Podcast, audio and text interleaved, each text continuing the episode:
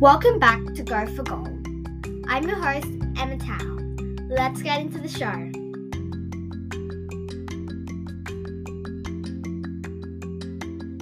Today we're going to talk about William Henzell. William was born on the 23rd of March 1982 in Adelaide, South Australia.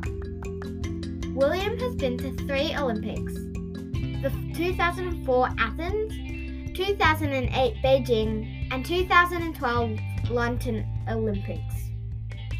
When he was 14, he moved to Sweden and stayed there for around 10 years. When he came back from Sweden, he went to Beijing Olympics and defeated the European champion Jens Lundqvist. William is 35 and right handed. He's regarded Australia's best table tennis player.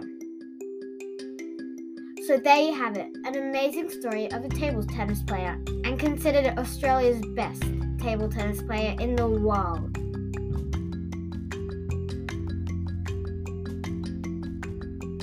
Thanks for joining us this week on Go for Gold.